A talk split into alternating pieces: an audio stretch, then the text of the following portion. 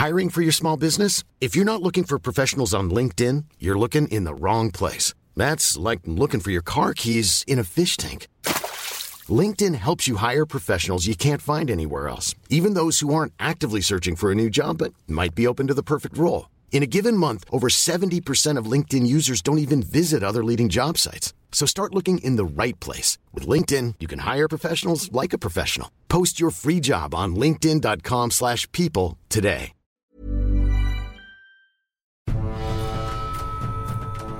You hungry for adventure? Do you crave hilarious and perilous tabletop campaigns? Don't bother rolling perception, pal. We've got you covered. Behold! Dungeons and Doritos! Nerdy Show's epic tabletop audio drama! A cinematic serial of mayhem filled, morally questionable quests at dungeonsanddoritos.com.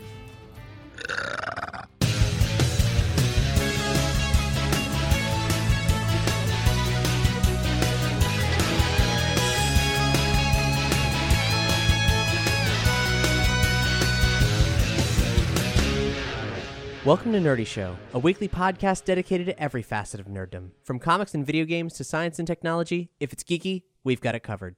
Hi, I'm Cap. In this episode, I'm flying solo for a special presentation. Well, kinda solo. I'll be speaking with Barry Levinson, the legendary film director behind Diner, Good Morning Vietnam, Rain Man, Bugsy, Wag the Dog, and many others. But for the purpose of this episode, we won't be talking about any of those beloved classic films we'll be talking about one of the most grossly overlooked movies of the 1990s, a film called Toys, which this year celebrates its 25th anniversary. Toys is one of my favorite films of all time. It's a surreal fable that's teeming with amazing visuals and incredible music while spinning an intimate family drama that predicted and warned against drone warfare. Yeah, it's a bit complicated to say the least, and that's just what's on the surface. Putting together something along the lines of a tell all exploration of the movie and its production has been on my journalistic bucket list for ages. This is a forgotten film that deserves to be re examined. Now, if you haven't seen the movie, don't freak out. I'll take you through it and do my best to make it interesting even without the visual components. But do look it up when you get a chance. And if you'd like to read about it instead, I do have an article about it on Consequence of Sound, which I'll link to on this episode's page. It features excerpts from this interview, but we'll be going much more in depth on this podcast.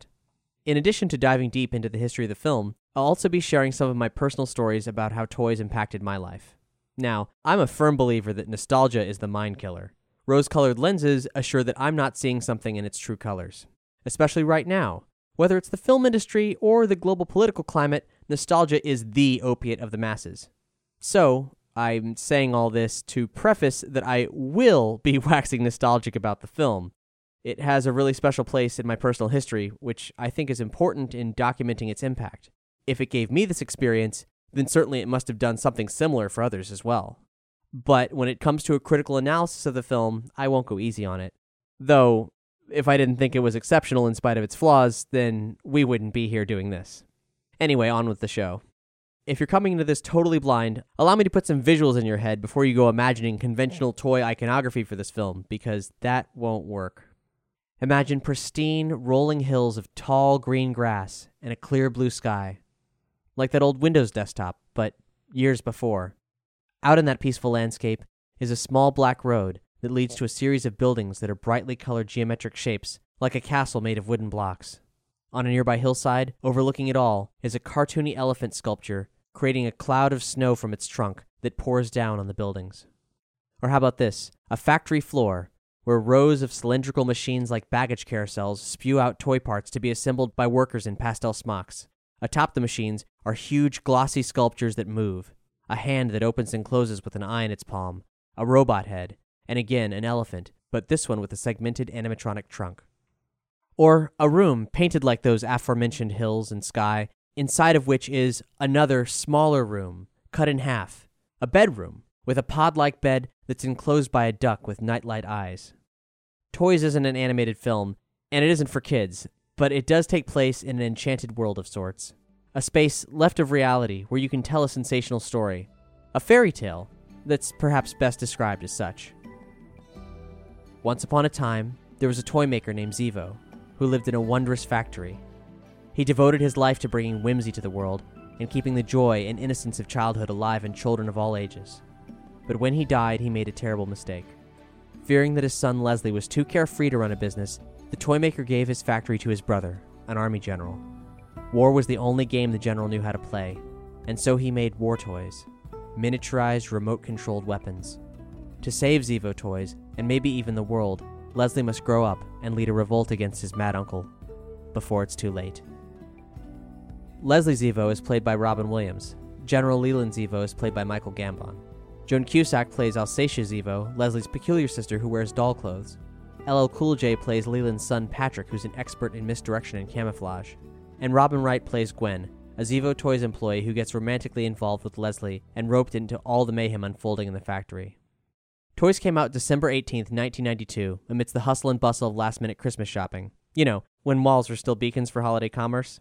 Bill Clinton had just been elected president, and Robin Williams' film career was on fire. I was eight years old, and Williams was just about the only Hollywood star I had any kind of must see connection with.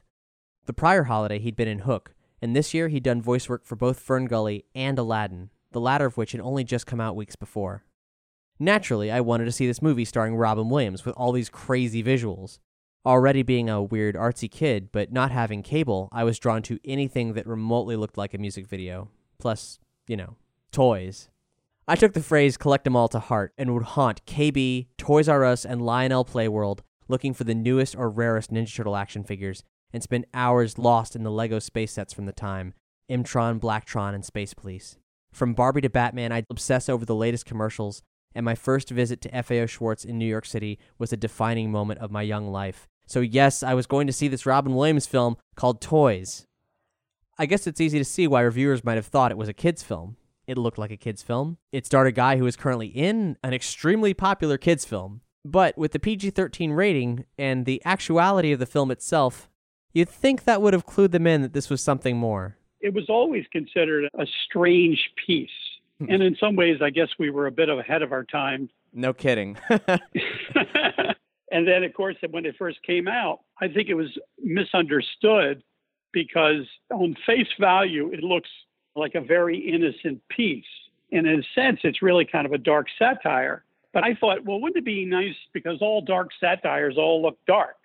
Strangelove is dark and you know has a you know that black and white quality. So the idea of being in a toy factory in primary colors, so it all would look sweet. This was a dark satire in Yeah. primary colors, and everything looks sweeter than it was. But then under it is this really dark thing that begins to emerge through the piece. You know, seemed like a valid idea, not according to a number of critics. I was very happy with the film.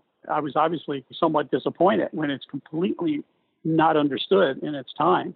people I talk to of my age, like in my early 30s, we've all connected with it very strongly. Whereas, I mean, Really? I, I remember, you know, my parents, my uncle all seeing this film with me and not getting it, not enjoying it. And me, I was like all about it. you know, it's funny. The very first awareness that the, maybe the movie had legs was uh, in France. I was over there for some other film. I was being interviewed by different journalists, and they were all talking about toys. And I said, "You saw the movie? Oh yes, yes. It, it began in France, and then I started hearing from other people, which is gratifying. But uh, you also deal with uh, the punches you take when it Sure. first comes out. So you know, you make films. Sometimes they're going to be accepted in their time, sometimes not. Sometimes they're found out to be more of a revelation later, and some other things you may do that you know fall by the wayside. If Toys was made now, do you think that it would be so of its time that people would, you know, get it? Yeah, I think because that's when people see it now, they get it. right. You know, because it is it is a bit of a timeless piece. So the visualization of it, and certainly the production design by Nando Scarfiotti, gives it a, a very very strong specific design to it, as opposed to anything that you would say, oh yeah, it's like this. In theory, 1992 should have been a good year to release toys. That same year was Robert Zemeckis' dark fantasy comedy Death Becomes Her, and Tim Burton's Batman Returns. Batman Returns was a summer release, but like Toys, it also depicted a left of reality world during Christmas time, though at the opposite end of the color spectrum. And that's one other major factor that probably worked against Toys. It wasn't just a Christmas release, it's also a Christmas movie, at least as much as Batman Returns and Die Hard are. But in this case, it was very much promoted with the holidays in mind. The film starts and ends with Christmas, with the bulk of the action taking place over the year in between. What's clever about it is it's not just this dark comedy that's a good alternative to the usual holiday fluff, but the film really utilizes the holiday as a focal point for the magic and innocence of the toy factory in its prime, celebrating joy with huggable fun for everyone. The goodness at the heart of the idea of winter holidays is critical to ushering viewers into the state of mind needed to enter the world of toys. If you remember the excitement of being a kid opening presents, the thrill of a brightly colored toy, boom, the world of the film makes sense. And now, the subversion of that pure, strange realm at the hands of the general can take full effect. Now, when the toy makers are workshopping fake vomit and the room starts closing in on them, it's a combination of not just funny and absurd, but also disturbing, as that carefree reality collapses. It's in moments like that where you'd think it would have been pretty clear to anyone watching the film that if they had expectations about it being for kids, or about it being this magical Christmas comedy, that it was in fact something entirely different. But perhaps it's not just the colorful misdirection that made Toys a flop while Death Becomes Her and Batman Returns hits. It might be that in spite of Toys having a big budget and a cast of rising stars, it's actually an art film that is more in common with Jean Luc Godard's Alphaville or the Japanese horror film House than anything ever made in America. Those probably aren't the greatest examples, but point being, if you sit down and watch an art film waiting for it to play by the same rules, pacing, structure, or even reality as a normal Hollywood movie, you're gonna leave angry and frustrated. Robin Williams did what he could on the interview circuit to brace people. He called it David Lynch Babes in Toyland and Fellini meets Fisher Price. Unfortunately, reviewers didn't get the memo. What happens sometimes when you make a movie, it's misunderstood, especially if you're kind of really going out on the edge. And sometimes they may not have the advanced notices about what is being made. So they're seeing it blind and therefore they're reacting on just face value. I always thought that the issues of the piece were worthwhile in uh, telling the story about computer uh, warfare, moving things to small things. So now you've got drones, where he was saying little airplanes, but they don't cost any money. So all of those elements have now turned up and all have now come to be. But I guess it was just too ahead of its time this plus Wag the Dog, which is also the 20th anniversary this year, both of them predict some worst case scenario versions of what's happened in reality. Like, yeah. You're responsible for bringing some of that into the pop culture world, like, the, you know, us confronting it, and then it happens. I mean, what does it feel like from your end? It's, you know, uh, all you really can do is you do the work that you believe in, and sometimes you could be celebrated, and sometimes you could be trashed. That's the nature of it all, you know? That's filmmaking. If you work a certain middle ground, I guess there's a safety in that, especially if you're doing genre types, because then you're working in a very specific area. But if you're outside of the bounds of that and you're kind of working sometimes in the edges of it, you're going to take a chance. But at mm. the same time, you're motivated by ideas, ideas, stories. You're motivated by it and you want to pursue those stories and bring it to the screen and try to share it with people. One of the most intriguing things to me about Toys and its commentary on drone warfare is that it almost got made over a decade earlier. Its release in 1992 already predated the first flight of a Predator drone by two whole years. But Toys was originally going to be Barry's first film, before Diner in 1982. In his book Levinson on Levinson, he said that he and his then wife Valerie Curtin wrote Toys in 1978. That's a long time to have been harboring such a chillingly predictive story. I mean, now that's 40 years of precognition to where we currently are. So, one of the things I was determined to find out when talking to Barry was what exactly did the film look like back in 78? 78, I think it was the early 80s, wasn't it?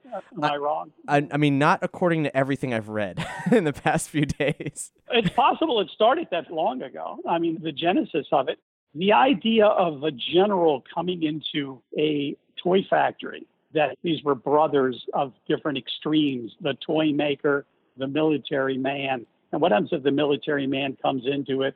And how would he ultimately, you know, pervert that in a way that he could relate to? So the idea of model airplanes becoming military tools, downsizing these elements that could be used in battle and have power to that.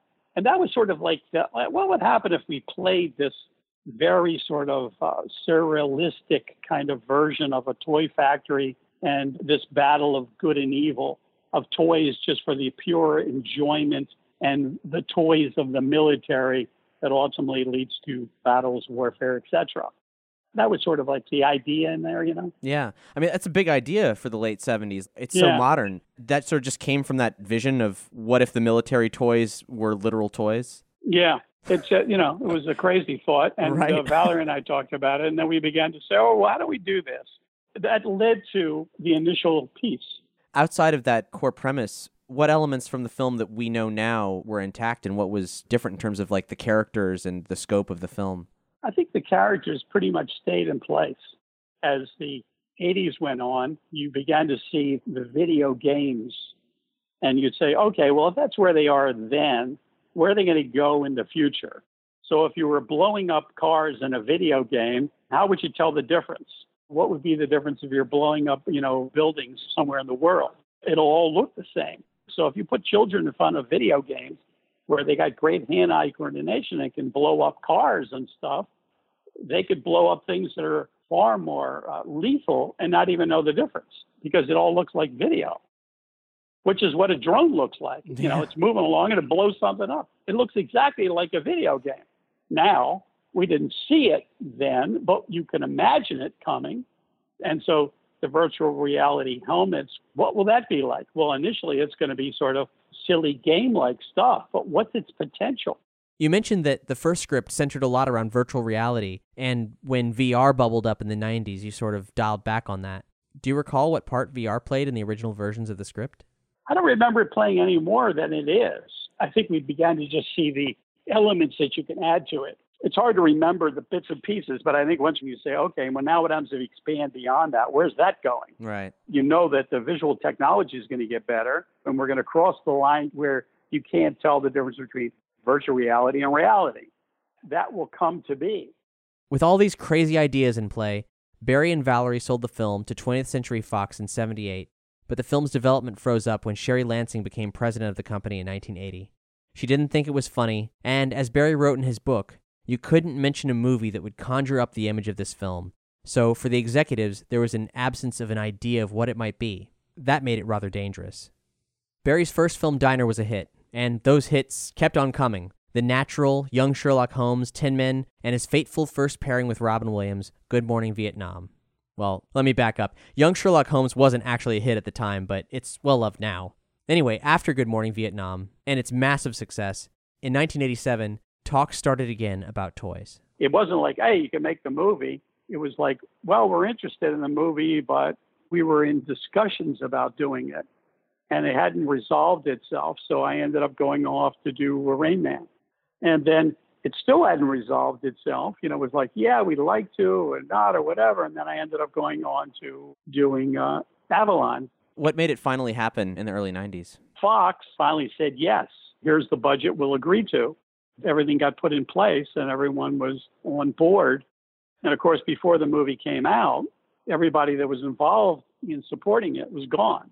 And so there you're really floundering because there's no head of production. There isn't that chief executive that took it along. Yeah. So you're left like an orphan.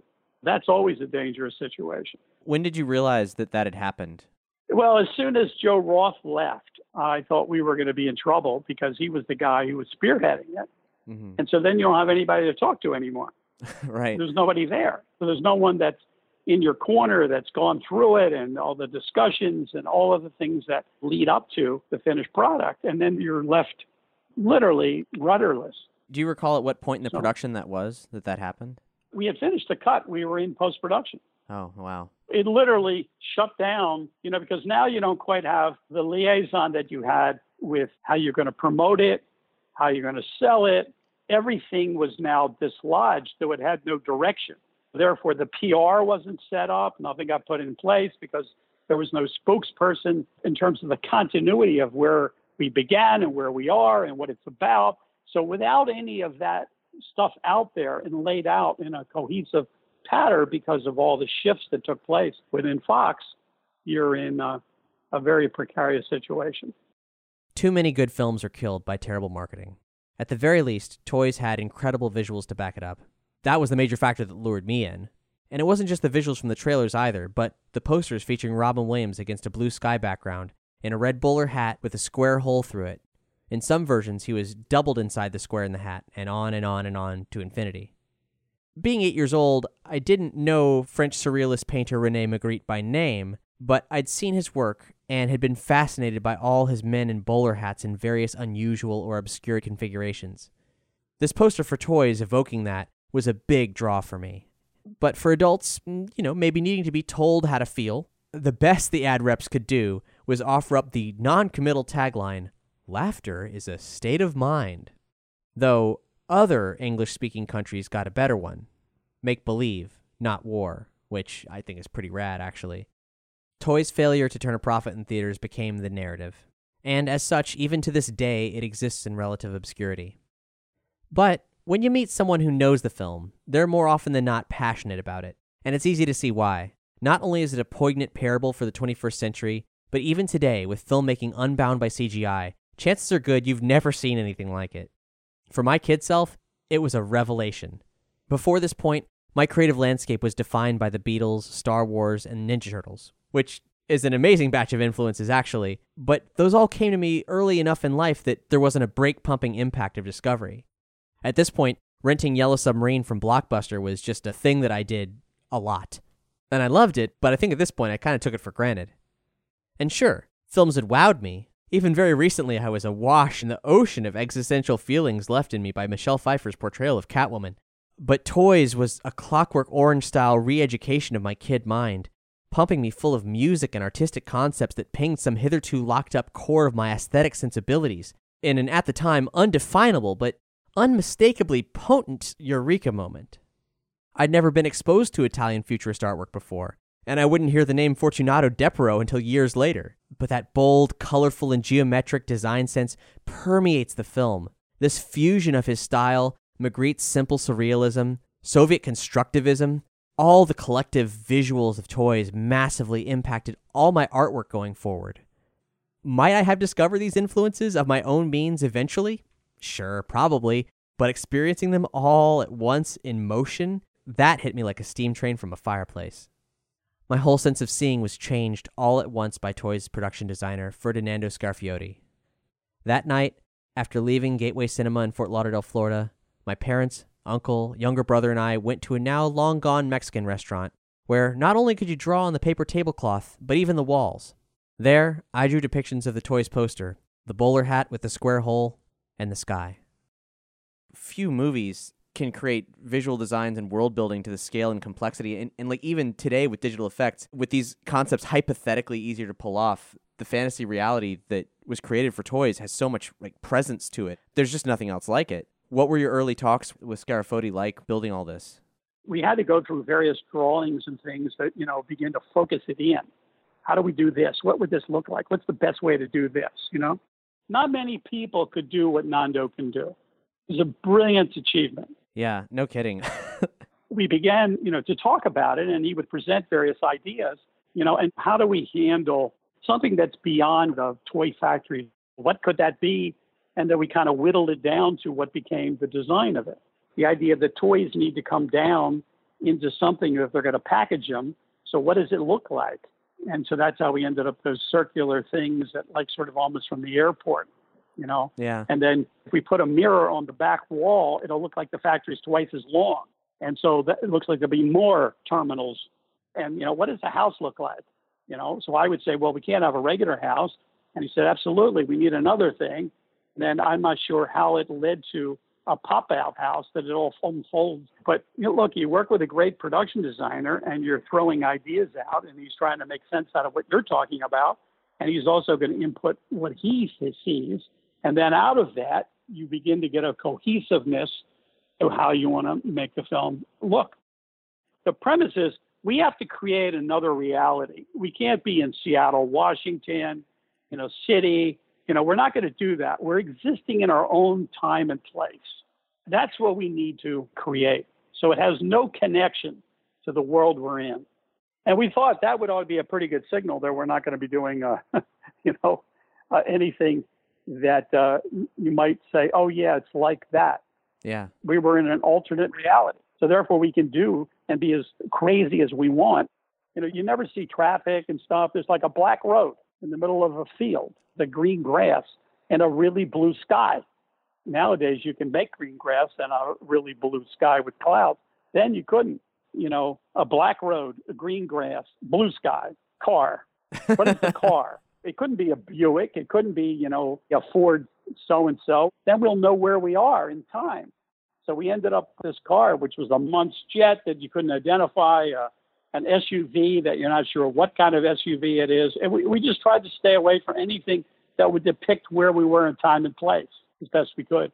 I love a film that really uses its location as a character. And, you know, most people would do that just by really leaning into wherever they're shooting. But Toys is so exceptional for leaning into the world that it created. And that's the number one thing that anyone takes away from the movie, at least at face value, is seeing something like that that you've never seen in motion before. Yeah, It's a real achievement. Like, it's something I come back to all the time when I think about my own artwork. that's great. I mean, now you could do some of those things a lot easier with all the CGI, but then you had to do it all practical. Yeah, and you know, eh, you Yeah. could, but I'm just not sure it would look as good. No, I'm not sure it would either. I'm not sure it would. The factory, those large moving sculptures that are the center points of the factory machinery, those were were they all various kinds of animatronics? I was never sure if they were like actually there or like were they models that had been superimposed somehow or No, they're all built. man.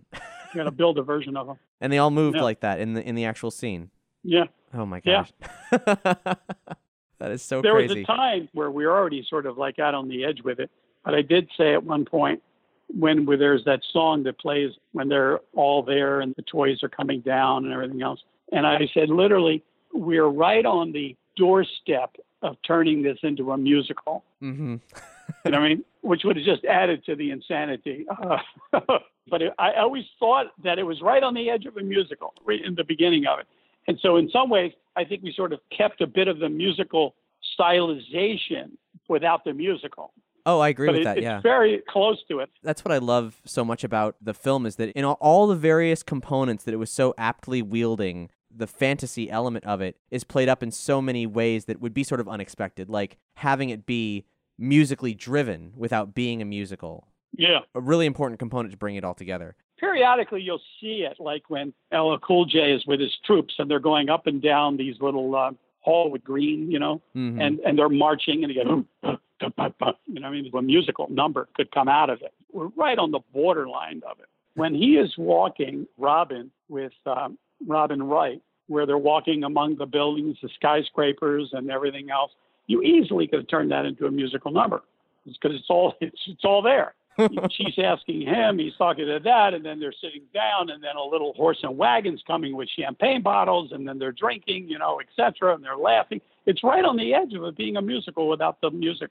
Maybe that's the answer. Well, in 2018, take Toys to Broadway. Yes. I've focused on the visuals of Toys a lot, but as you can tell, the music is important in equal measure. Soon after seeing the film, I got the soundtrack on cassette. I might have even asked for it for Christmas. I loved it at the time, but I didn't pay any mind to the names of the artists. And looking back, it reads like a timeline of amazing musicians who I would all, independently of being in the film, get super into. The track I wanted the album for most was called The Mirror Song.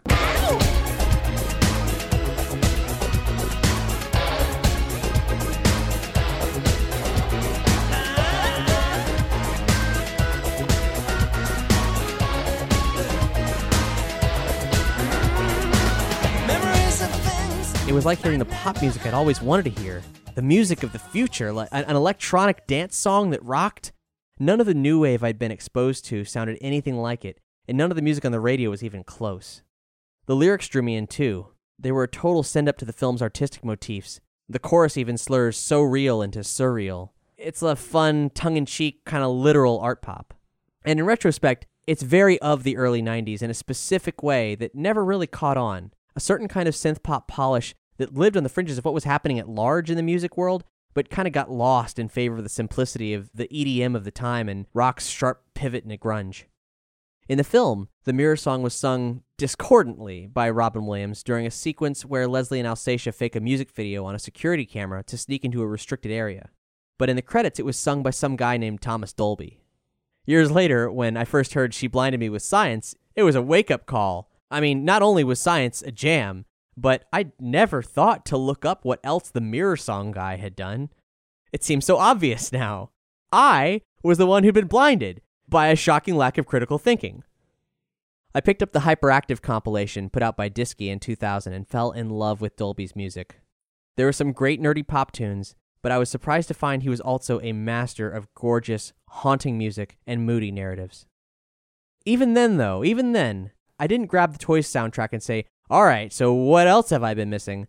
In about a five year expanse, as my musical horizons expanded in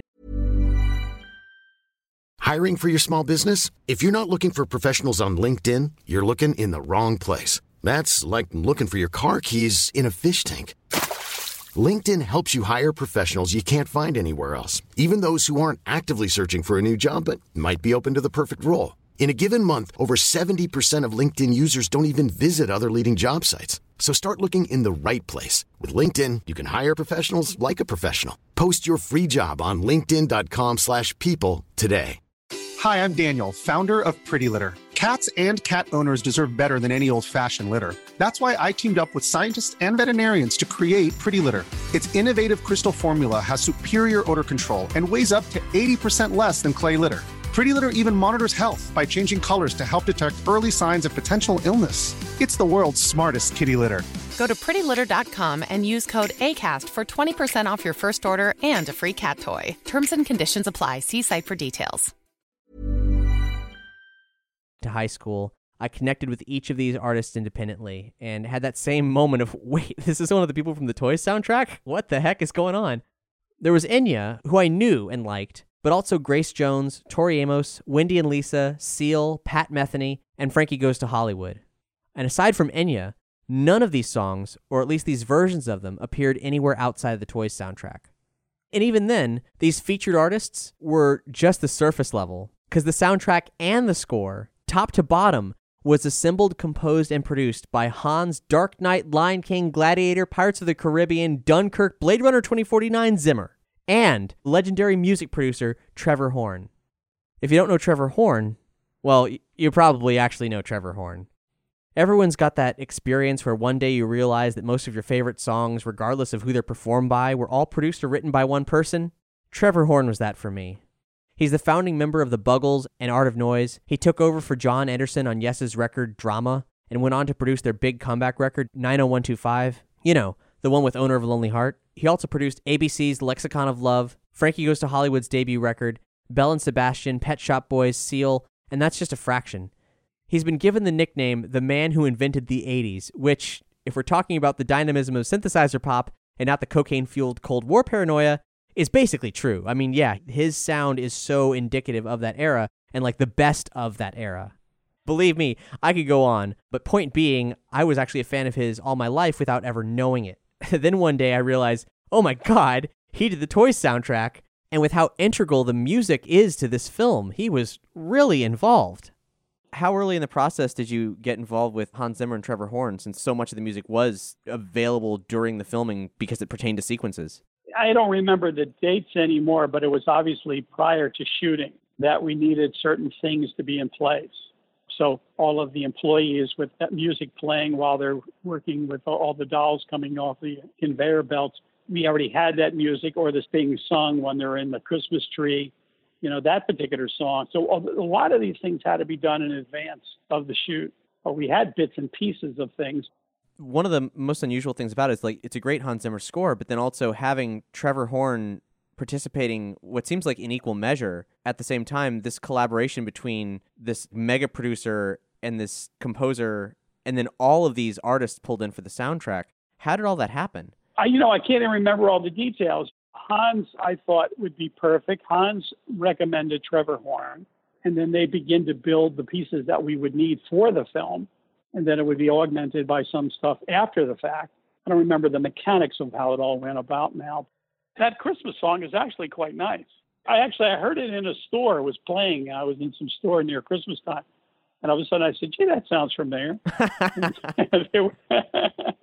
that Christmas song is "Closing of the Year," performed by Wendy and Lisa, with an uncredited performance by Seal. Is the main theme of the film and the crown jewel of the soundtrack. It's also easily amongst the greatest modern Christmas songs. It's filled with a genuineness that embodies what the holidays purportedly mean, not the amalgamized religious narratives, But those Yuletide platitudes of family and togetherness, looking forward as the year comes to a close, when Wendy and Lisa sing it, they mean it.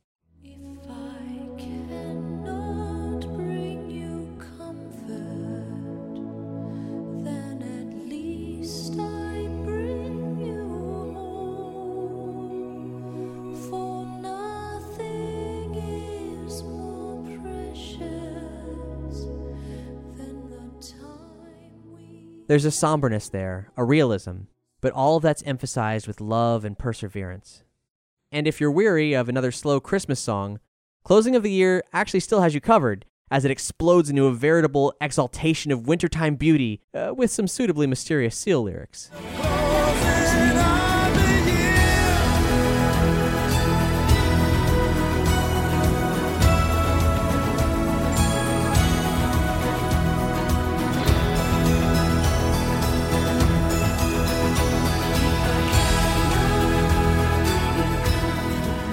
This track has outlived the film. It's still relatively unknown, but ends up on discerning holiday playlists. It's even made the rounds being performed by opera singers and orchestras. And there's actually another stunning personnel reveal tied to this track. The album and the film's opening piece of music is Winter Reveries, an excerpt from Tchaikovsky's Symphony No. 1, which bleeds into Closing of the Year. That piece, and possibly all of the film's orchestration, is conducted by Shirley Walker, a pioneer orchestrator and composer who paved the way for women in the world of film.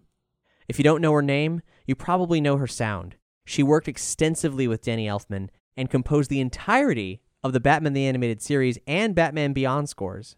Even here, performing Tchaikovsky, you can hear her distinctive style.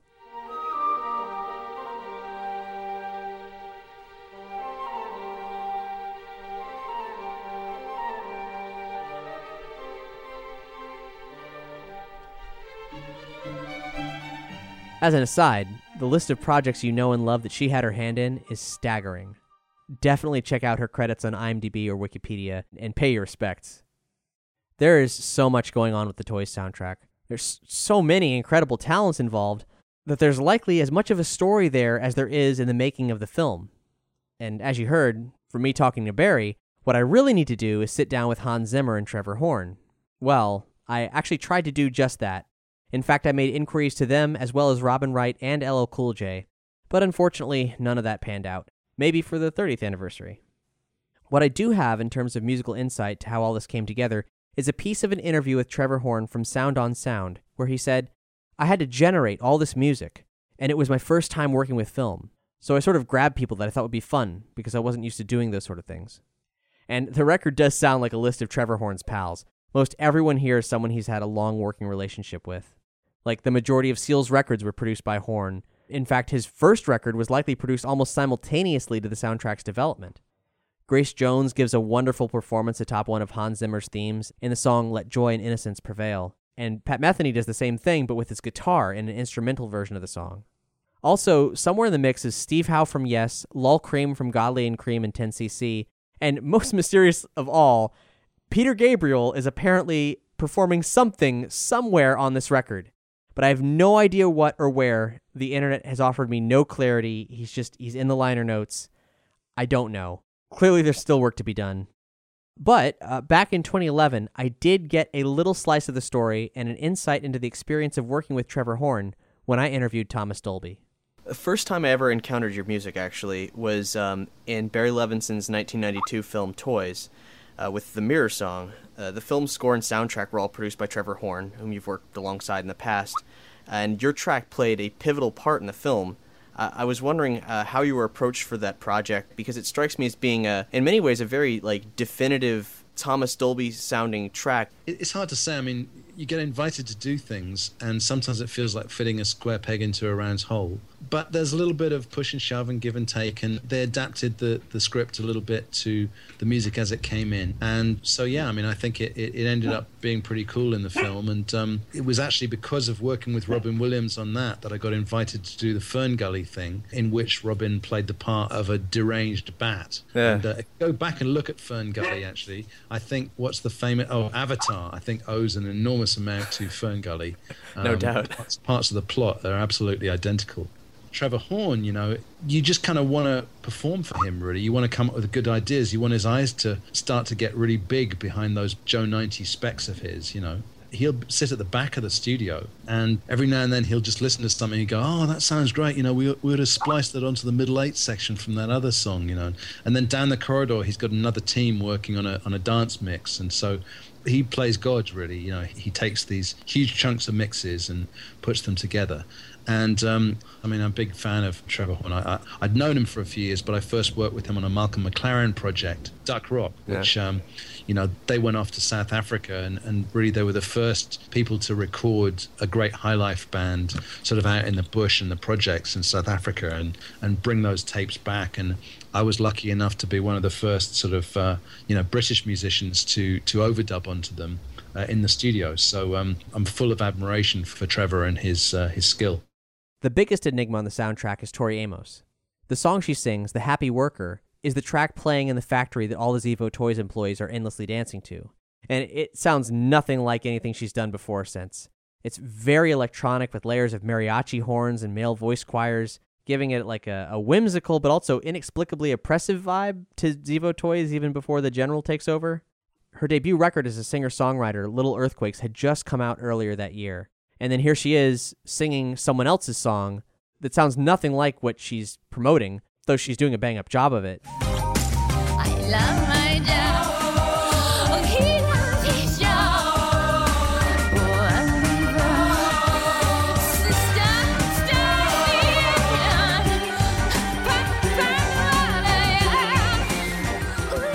This track was a mystery to fans of hers for a long time. And one of the few things that anyone knew about it was that it was going to be the lead single for Toys instead of Closing of the Year, but something happened. And what's most often cited is that a book called Tori Amos Collectibles says she was, quote, extremely unhappy with the final mix and refused to allow a planned CD single to be released. Considering how off brand the song was at the time, that's not unreasonable, but apparently that's not the case. In 2016, the podcast Drive All Night the Songs of Tori Amos, interviewed Trevor Horn specifically about this song, and he said the main reason for the song not being released was a UK US record label conflict.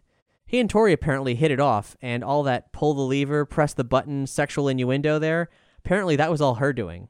But here's the thing though from this interview, the happy worker well runs deeper than I would have ever suspected. Trevor Horn's longtime collaborator Bruce Woolley co wrote The Happy Worker and The Mirror Song, but it turns out that Happy Worker, though it's a perfect fit for the movie, wasn't actually intended for toys. It's part of a musical about robots that they've been working on this whole time called Mirrors on the Sea. At the time of this interview, they'd gotten a script together and they were actively trying to get it sold. He mentioned that Video Killed the Radio Star is also in the production which makes me wonder if, since it's called Mirrors on the Sea, is the Mirror song, even though it's also a perfect fit for toys, not actually originally made for toys?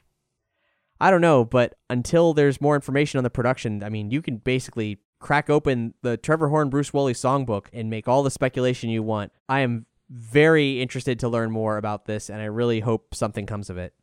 And as though that wasn't a crazy enough, weird little story I never would have expected, it turns out Trevor Horn's first pick for the Happy Workers vocalist was David Bowie.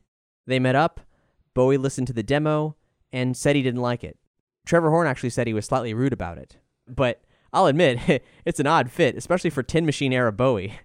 After Bowie turned it down, Atlantic Records proposed Tori Amos, who at the time was virtually unknown. Now, I haven't said nearly enough about Hans Zimmer's score. His themes are classics for a reason, but one of his greatest strengths as a composer comes from his love for experimentation. You can't always pick out a score and say, that's for sure a Hans Zimmer score. For example, the year prior to Toys, he'd done Regarding Henry, which is this beautiful electric piano score that utilizes jazz and scat elements in really unexpected ways. I'm mentioning it here mostly because it's great and no one talks about it, but also because then you know one year later here comes Hans Zimmer with the Toy score bringing in Celtic influences and combining them with tropes from military scores, and then he meshes all that with Horn's production and their mutual love for spicing things up with synths. His work in toys plays in equal measure to both the pristine expanses surrounding the factory and the general's oppressive, restricted area labyrinth. Then, having those sounds reflected in all the accompanying pop tracks, it makes for a rarely seen cohesion in a film's overall musical tapestry. The track Battle Introduction beautifully reprises the theme from Closing of the Year into a somber but hopeful battle hymn in bagpipes. Meanwhile, the remix of Frankie Goes to Hollywood's Welcome to the Pleasure Dome, which is used in the climactic battle of toy against toy, brings in sounds from all across the score.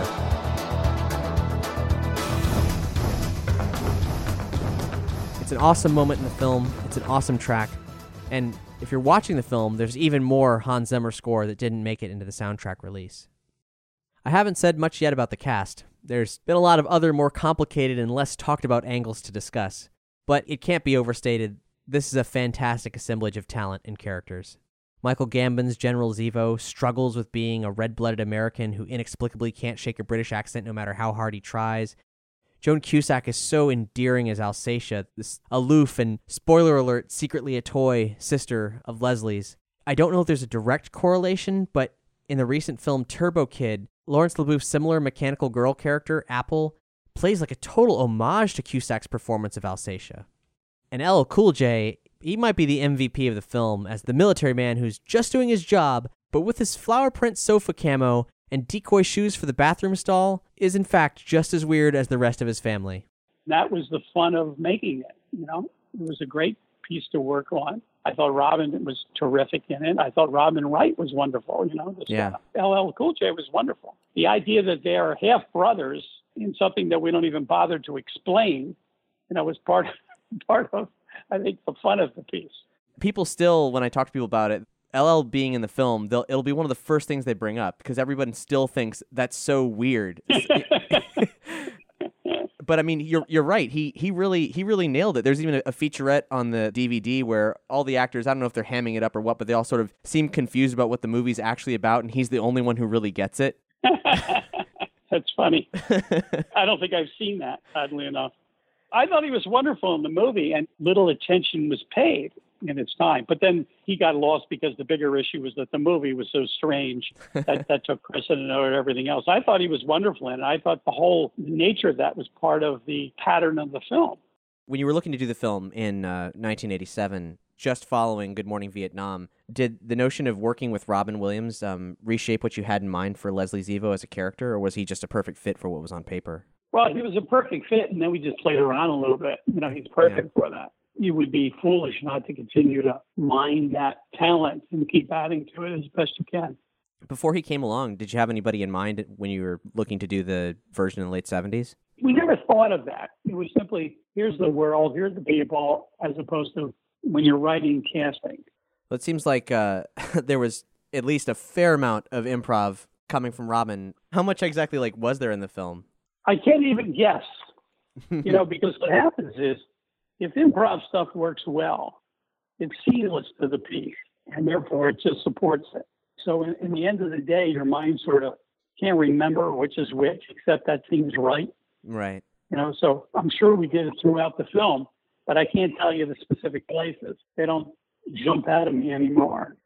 And fun fact while Barry might not have had anyone in particular in mind for Leslie, according to Levinson on Levinson, he was actually considering John Cleese for General Zevo before Michael Gambon entered the picture. Robin Williams is a joy to watch in toys and brought a lot to the movie, including things you might not expect, like bringing in Giancarlo Giannini's sound effects suit, and even contractually mandating that Disney couldn't use him to promote Aladdin so that it wouldn't conflict with the release of toys, which actually didn't hold and turned ugly, but that's a story for another time. Williams clearly believed in this film a great deal. Unfortunately, Leslie's less of a character and more of a series of gags, like Robin Williams' public persona of a living cartoon funny man on Overdrive. Granted, that, that's kind of the point.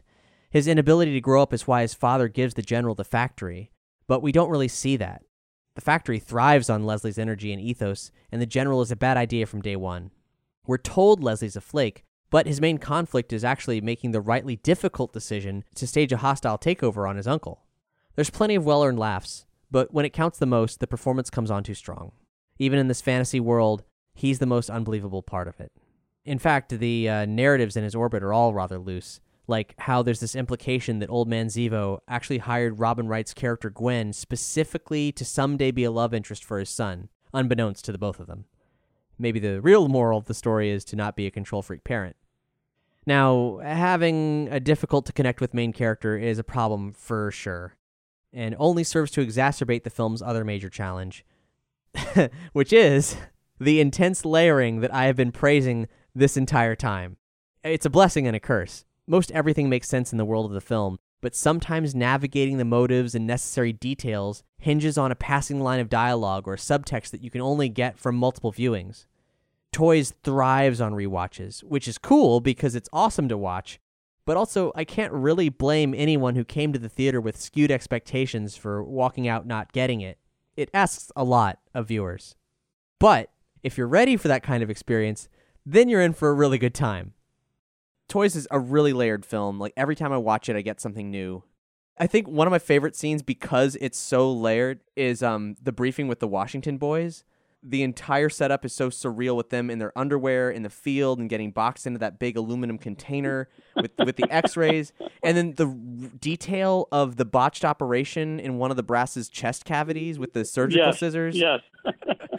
it just it takes a disturbing scene and amplifies it so much more. Yeah.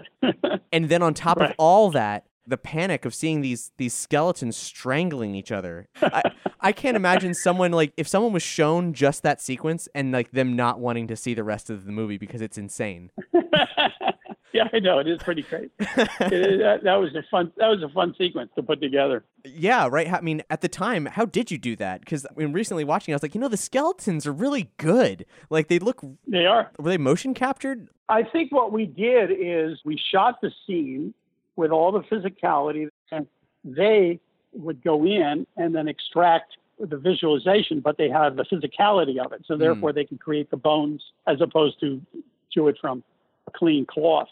You know, they still have to extract it, but we we did all the parts of it, and then you know with everybody there, you say, okay, that is that clear? Yeah, no, that's good. We can do that, and that's how you put it together. Okay, cool. So like, kind of a lot more like traditional rotoscoping for animation then. in some fashion. I'm not sure exactly how it went about, but we gave all the guidelines to it. And of course, therefore, once they did it, we can intercut between one and the other if we wanted to.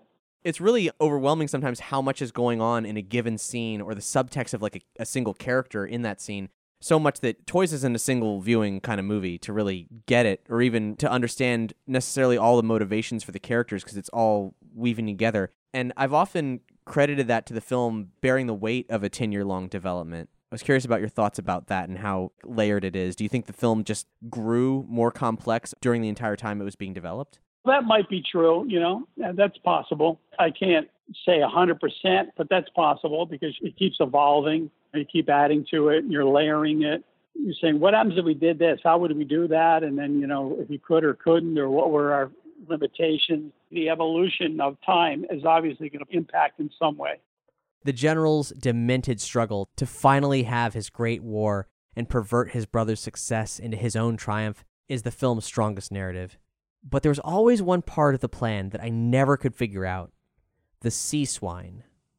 Outside of his killer toy robots, there's a special project that's housed in a pool of water. It's never clearly seen, it appears to have a mind of its own, and it's some kind of motion sensitive, amphibious, and possibly biological weapon that ends up being Leland's doom. But what is it? Do you recall where that plot thread came from? Because it seems, I mean, you know, it's not necessarily not in Leland's wheelhouse, but it seems so disparate from everything else about his project. You know, it's just an added uh, element. That's the way he was beginning to think. So that was part of his strategy of building for the future. Why have a normal submarine? Why, why have a, just a baby submarine? You would create weaponry that would look like fish life, mammals, so that it would be harder to detect as opposed to submarines that look like submarines and that type of thing. That's where he was reaching. You know, so you say, okay, we have this, but what about artificial intelligence that can basically be programmed to do what it's going to do? It do it on its own. doesn't even look like a piece of military equipment. So the disguise of it would be very effective, and its military prowess would be quite devastating. Who's going to pay attention to some sea serpent? Oh, geez. You know Okay. I mean? Yeah, yeah. That's so strange because that's, I mean, that's so different from everything else that Leland was doing. I mean, which is pretty clear in the film. It, you know, it seems like kind of biological, but also robotic, kind of has the little Terminator heads up display. I mean, what he was working towards is you can end up with a thing that has a brain of its own and has a certain amount of intelligence to know what it's supposed to go after. I suppose in the predictive map of toys, since it predated drones by a couple years, even more when it comes to like full force deployment of, of drone warfare, do you think that um, biomechanical engineering is, is also a component of future warfare? Absolutely. It exists, so therefore it, it will be. Mm. You're not going to suddenly go, oh, yeah, yeah. No, I don't think we'll do that. They will. I mean, look, I just saw a thing the other day that said that um, they're having toy tanks now little things that can, you oh, know, Christ. they can drop and they can wander around and they can do all this damage as a small little piece with, you know, whatever kind of firepower they're bringing to it. Man, that's a. I had not heard the tiny tank thing. Unfortunately, Yeah. I bet it doesn't have a, a cute little face on it, but not that that would make it No. any better. But What Barry's talking about there are the real world evolutions of the Tommy tanks from the film. Just as the hurly burly helicopters begat UAVs, there's an increased focus now in remote operated tanks coming from both Russia and the US. Various versions of concepts like this have been in production and even in limited deployment for the past decade. But as the years go on, they're getting increasingly closer to what was in the film. Those weren't the only RC weapons that the general had either. There was also the lethal bouncing ball and the chain gun baby. And they might be too crazy to exist literally, but in its early days, Sphero, the company responsible for the Star Wars BB 8 toys, was constantly pushing back offers from the military to buy into their RC tech. The military wanted to have a Sphere robot in combat zones. In theory, it'd be used to check for landmines, but the applications beyond that are clear, and fortunately for us, Sphero refused the call for their toy tech to be used in military applications. Though they did parody the notion in an April Fool's video with a joke product called Sphero Peacekeeper, which showed a massive orb taking down a jogger, being played with by lions, and uh, ruining a birthday party. Backing up to the sea swine, Barry's description was a bit of a surprise for me. It was all there in the film, but not plainly stated, enough that I was never really certain of what it actually represented. When Barry explained it to me, it immediately reminded me of something else Metal Gear Solid 4 and the unmanned autonomous fighting vehicles called Gekkos. They're large, bipedal, partially biological AI operated turrets, not meant to disguise themselves, but representing a practical marriage of not just biological design, but biological components on the battlefield, venting lactic acid like a waste release when it builds up too much of it in its muscles, and making cow like sounds. Like toys, Metal Gear Solid is a fantasy world of a kind, but it's also been startlingly predictive. The series creator Hideo Kojima has a Tom Clancy like perception of global politics and military technology. For example, Metal Gear Solid 2, which was released in November 2001, featured drones in action before similar reconnaissance models were being used in the Iraq War. I'd actually written a paper in college about pop culture predictions for future warfare using both toys and Metal Gear as major points of reference against real world tech, never connecting the Sea Swine comparison. There were enough comparisons already, and disturbingly, 10 years after I wrote that paper, there's even more, all pointing to the future that both stories warned against an economy of endless war. That is a whole other story, and not necessarily the note that I want to end on. Safe to say that Toys is a film that is more relevant today than ever. It's not without its flaws, but in spite of them, or maybe even including them, it's a masterpiece. An incredible culmination of creative talents into one singular film that's a great many things. It's a testament to how creating something new and championing challenging ideas can positively affect the world, even when it doesn't appear to pay off right away. And especially now, with our culture starved for new fables to light the way in spite of all the darkness that surrounds us, Toys offers hope that so long as good people don't sit idly by in the face of tyranny and greed, joy and innocence can prevail. Thank you so, so much for indulging me on this very different episode. If you enjoyed this and you're new to Nerdy Show, we have a lot of great in depth interviews. You might want to check out our greatest hits page on our website where you'll find all of our big interviews, including what's maybe the most similar episode to this one the oral history of video games, where we interviewed tons of guests from Weird Al Yankovic to X Files creator Chris Carter about their first video game experiences. This episode was the culmination of a ton of work parsed out over literal years, and if you enjoyed it, please consider rating and reviewing Nerdy Show on iTunes or Podchaser. Podchaser is an awesome new platform built for podcast discovery, and if you want to go the extra mile, you can actually rate and review this specific episode, not just the series. All our work here on the Nerdy Show Network is listener supported. You can give us a one-time donation at nerdyshow.com/support, or you can shop via our Amazon affiliate links at nerdyshow.com/amazon, where anything you buy gives back to us. But the best way to support is by subscribing to us on Patreon. Even a dollar a month helps, and we have a ton of bonus content and special perks for joining us there at patreon.com slash nerdyshow. This probably isn't the last you'll hear from me on the subject of toys. Heck, I'd write a book if there was a market for it. And uh, if you have any more info on the movie, hit me up at Cap Blackard on Twitter or cap at nerdyshow.com. If you've never seen the film before and check it out after listening to this, please let me know what you think. Same goes for any of you who give it another chance. Or if you've loved it all along and it impacted you as much as it did me, I want to hear about it. Seriously, thank you again so much for listening. I hope whatever you celebrate, even if it's your right to not celebrate anything, you've got the chance to decompress with family and or friends and find some much needed solace at the closing of the year.